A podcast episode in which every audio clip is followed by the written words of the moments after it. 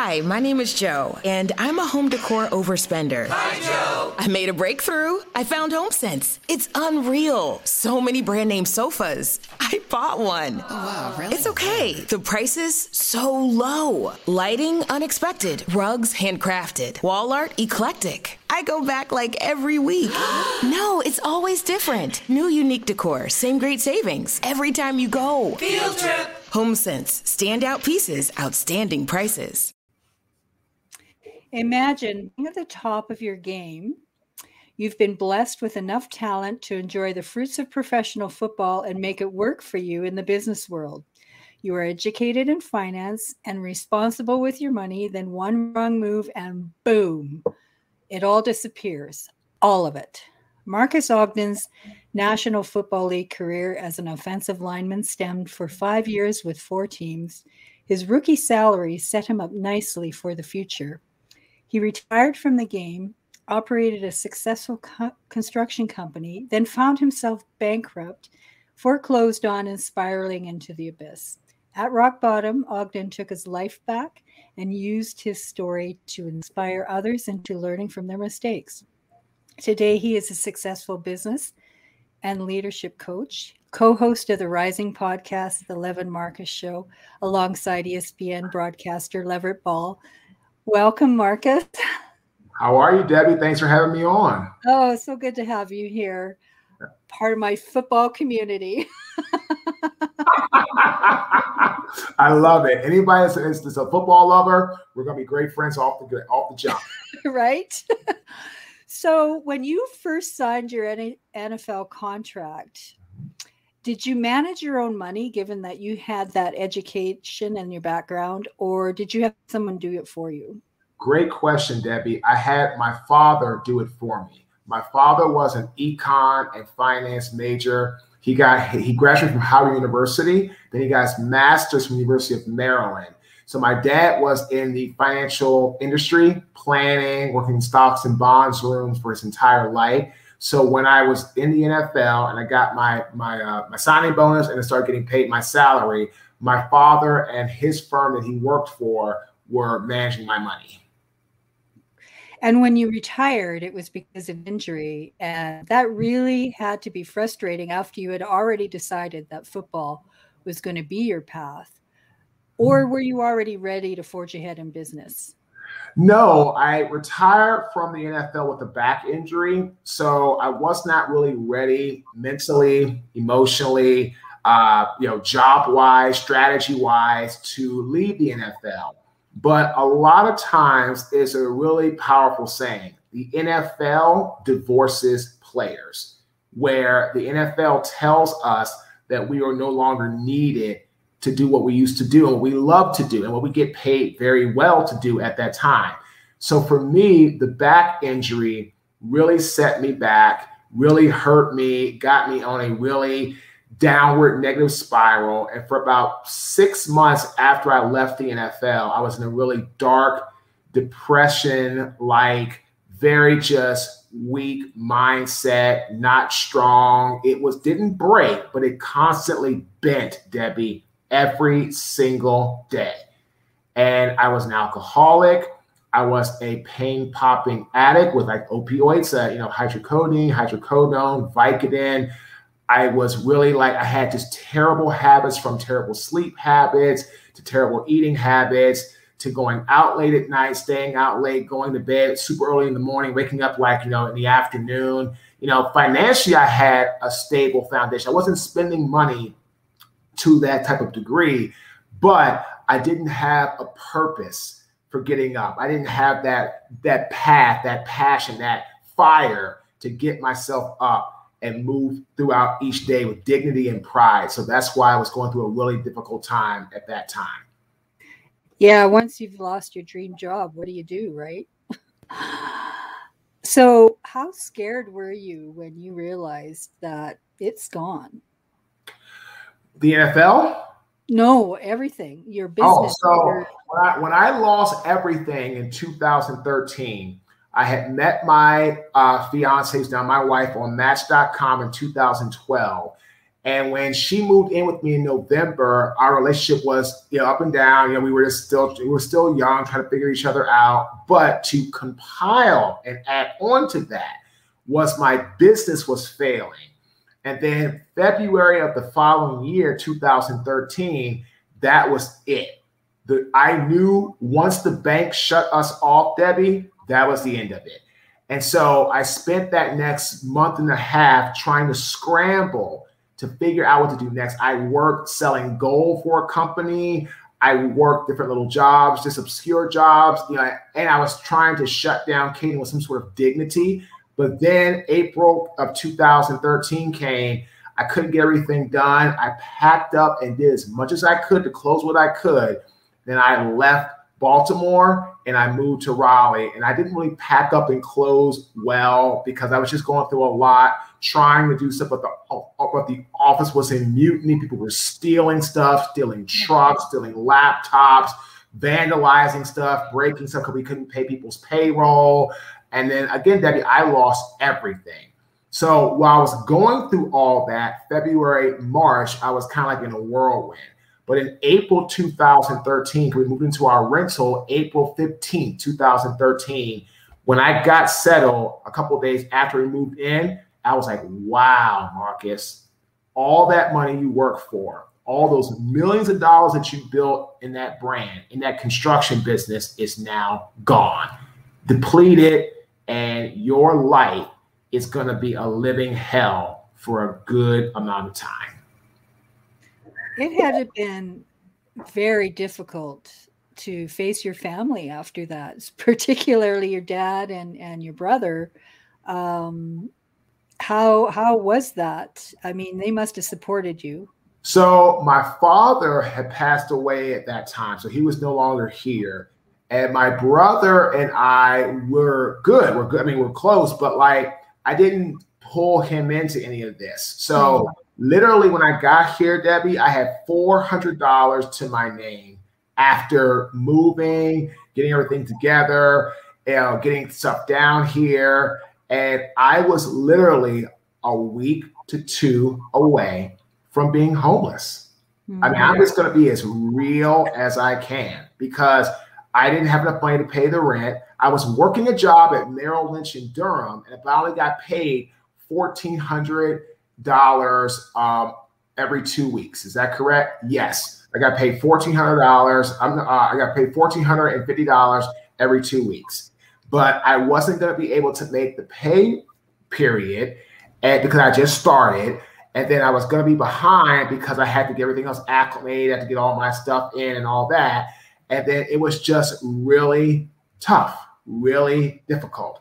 And, you know, without the NFL stepping in, Debbie, through the Gene Upshaw Trust Fund to get me some sovereignty and relief and giving money to my creditors to help pay bills like my rent, other things, I would have been out on the street. Were you afraid that uh, you wouldn't qualify for that Upshaw Fund? Absolutely, because, you know, it was new. Like still to this day, Dad, I think we've only helped maybe about 250, between 250 and 500 guys, I think, somewhere around there. But I was one of the first five or 10. Oh, wow. Because it came out as a new as a new program of the of the new CBA in 2013. So it was a totally new program and it had a lot of things going on that people didn't really know about and you had no idea but i mean but it was a process. Like they wanted your bank statements. They wanted to see your w2 they wanted to look at your credit. They wanted to look at you know any type of you know money that you might have had savings 401ks anything. So it was a very arduous very full-fledged extensive process to get that money and I am actually happy the NFL does that because they're trying to make sure no fraud comes about. I get it. And I'm on the other side now, so I can see it. I'm like, I totally understand. But when you're going through that, Debbie, it's like, wow. It's, I mean, they meet like, you know, like every like once, every like, I think it's like once or it's like twice a month. So you're having to kind of get everything in and all the paperwork, make sure you have everything turned in properly. And, you know, you don't want anything missing because if it was missing, it could either give you a thumbs up or a thumbs down. I'll never forget this. I was driving home from work and we had one car at the time. And I remember my wife calling me uh, and saying, Marques, you know, and she opened up a letter from the NFL Player Care Foundation saying that they were going to approve my request. And so there, then I contacted my creditors, my landlord, um, the car company, um, you know, our you know little things like you know water, gas, whatever. And then I had to give them people's names and, and mailing addresses to mail in checks because they paid everything for four months, all in one check to each creditor and each vendor. And that allowed me a little bit of relief to work and try to build up some money to help save when I had to start paying bills again in September, October of that year. Wow. So you mentioned you before that you didn't want to be one of those statistics. And um, so, why does that statistic exist? I guess because you lose your dream job, right? And, well, and the pro, so many ex pros go through this journey when they're forced to retire. It's it's um, how prevalent is it? Do you think? Well, the statistic happens because guys don't have a plan or a structure for what to do with the rest of their life. And there's other factors as well. The number one factor in players having to declare a bankruptcy is divorce. You know, and that's because the players have been used to having a job, having a purpose, having a reason for getting up, and they go do that in the NFL. When you're out of the NFL, you don't have that structure. There's no one telling you where to go, where to be, when to practice, when to eat. You know, you don't have that. So then it ends up being a little bit of a sometimes state of depression, state of anxiety. And what do they do? They come home and they try to bring that same attitude, depending upon who the player is, of running the household the way sometimes they were running things playing football. And I've talked to a few former players' wives and asked them, they said a lot of them said it's kind of the same thing that some players are just really hard to live with because without football, the mm-hmm. identity is gone. And then they sometimes feel that the player becomes another child. And then they feel that they're taking care of their children, their family, the household, then their husband who doesn't have a purpose. And because of that, there's a disconnect at times, things can go awry. And then unfortunately, divorce happens. And there's a high, I think I saw, uh, I think the statistic is within three years of retirement, like between 70 to 75% of African American football players, NFL retired players, get divorced.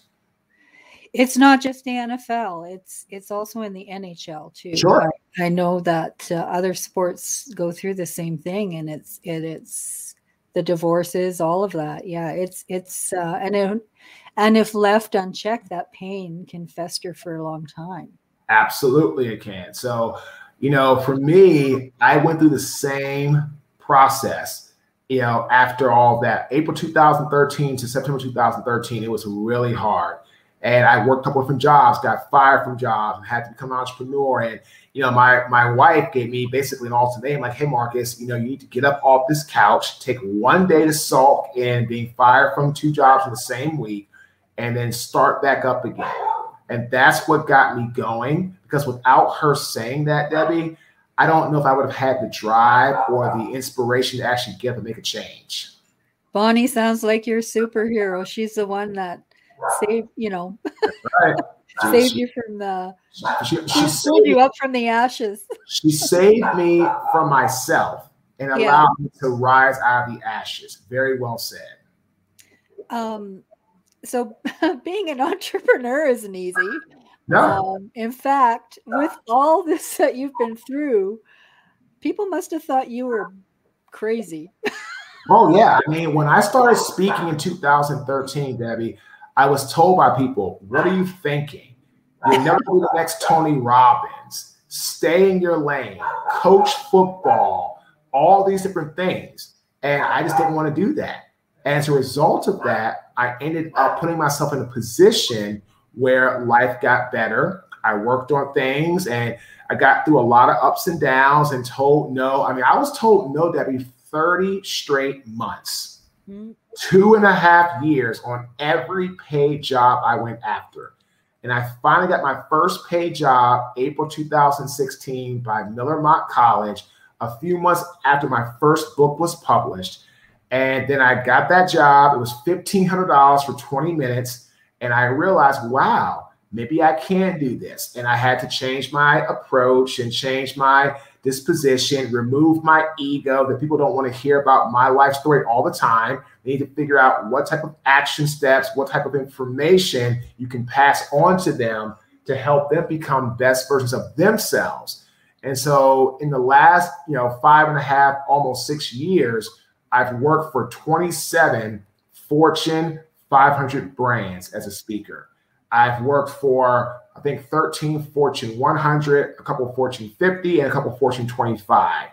And I tell people all the time that what I had to do was remove my ego, learn how to be a better listener, and learn how to take what I was learning from people, hearing from people, observing from others, and take that and put it into my own flavor, my own strategy, my own approach to help me become the best speaker I could be, which is what I'm doing today. And I coach a lot of people. And as you mentioned, our podcast is extremely fast paced growing.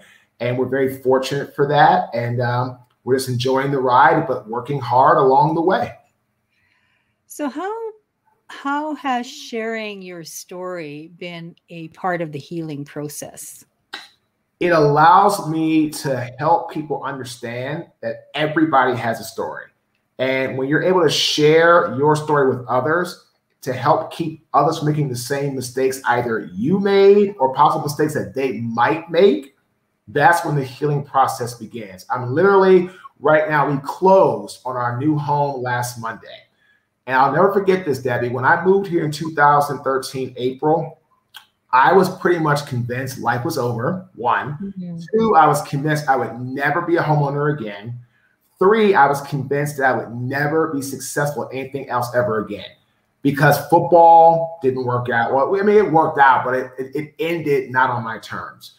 Caden, strong company, lots of money, lots of fame, lots of success, lots of what I call motivating external outside factors blew up, didn't work. So, what's going to work? And the speaking, I was like, all right, you know, let's try this. And again, two and a half years, nothing. And continue to work and continue to move forward. And honestly, when you're coming to that thought process, you're like, wow, will this work? And for me, that was a hard thing I had to get past.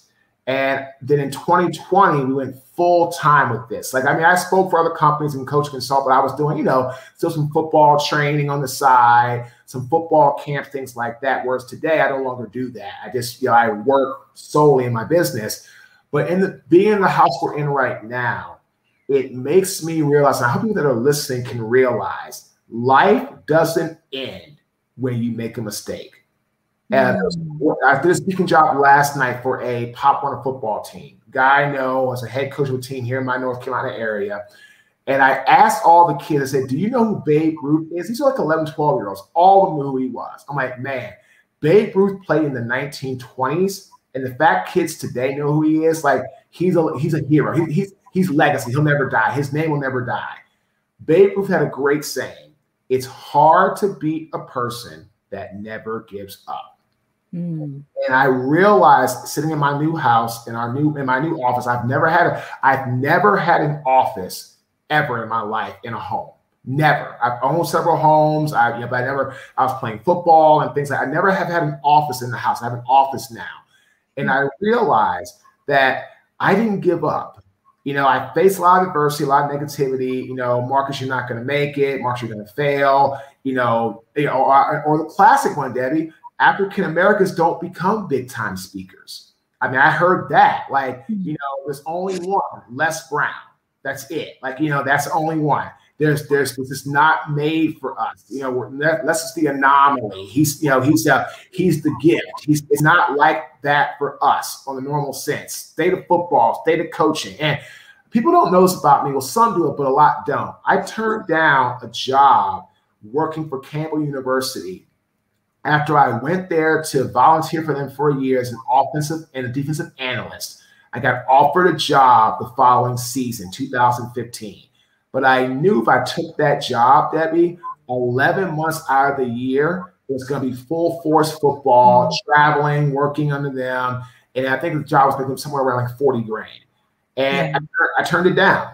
And people say, Marques, what? You turned down Campbell University? What are you thinking? Oh my God. Like, you'd be a big fish in a small pond in Lillington, North Carolina. Everybody's going to know you. You're going to have all this fame in this little area. And, you know, I was like, well, that's great, but I don't really want that. Like, I don't want to be away from my family like a lot of the coaches are. I don't want to have to work sometimes, Debbie, 18 hour days mm. training camp. I didn't want that. And I said, this is going to be a longer approach, but the, in the end, I feel it's worth it. So I took the investment in myself and I kept going. And I worked other jobs, but I kept going. I kept going. And then eventually, my side hustle became my main business. Awesome. So, so what advice would you give to other players before they finish careers? Now, I know in in the NHL, for example, where I've worked for many years, a lot of players refuse to even think about retirement until they get to that moment. Is it the same in the NFL? Oh, yeah, absolutely. But I tell players all the time start building your network now. When you build, it's easier to get people to want to connect with you, network with you while you're still playing. So that when you're done playing, those networked relationships turn into business opportunities. But if you start trying to network when you retire, like I did, it's a much longer process. For example, I believe I would have been networking while I was playing, I can have gotten into speaking and built something sooner. Now, my story would have been different, but still, I could have found something that worked for me, right? But because I didn't network, got out, went through a dark depression, six months, alcohol, painkillers, nightlife, bad habits, built a successful construction company I knew nothing about, I would have never got into construction if I would have been networking like I should have while I was playing. So, mm-hmm. any players active listening to this, if you don't want to retire, think about it. Fine, I get it. But think about just networking with people, business owners, executives. People want to be around you right now because of what you do. That's huge in that regard. So, are your kids involved in sports now? My no, my daughter is uh uh no well my seven year old plays uh soccer, but my seventeen year old is just concentrating right now on getting into uh, uh college. So they've got a good role model too. What not to do. That's for sure. Absolutely.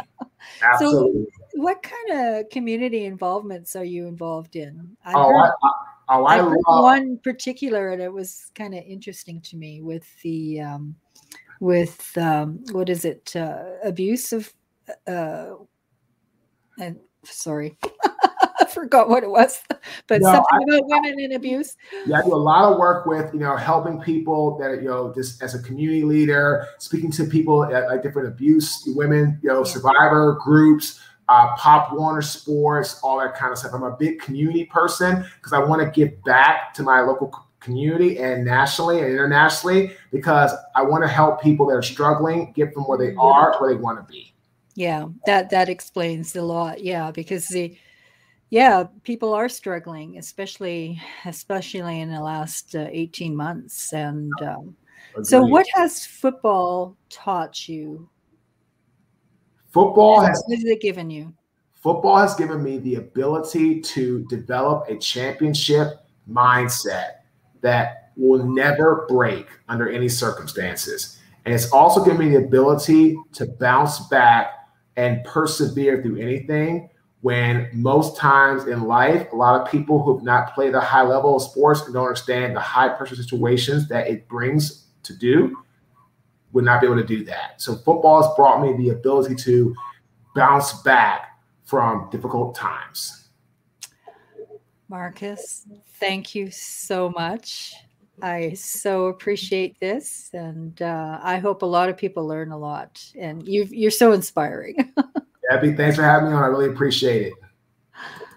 You might have noticed a change in your neighborhood lately. Yep, Sprint stores are now T Mobile stores. Now that Sprint is T Mobile, you get more coverage, value, and benefits than ever before. We've invested billions to bring our 5G from big cities to small towns across America. And great coverage is just the start. From high speed mobile hotspot data to weekly deals and giveaways, our customers get tons of great benefits. Head to your new T Mobile store to learn more. Qualifying service and capable device required. Coverage not available in some areas. Some uses may require certain plan or features. Ctmobile.com.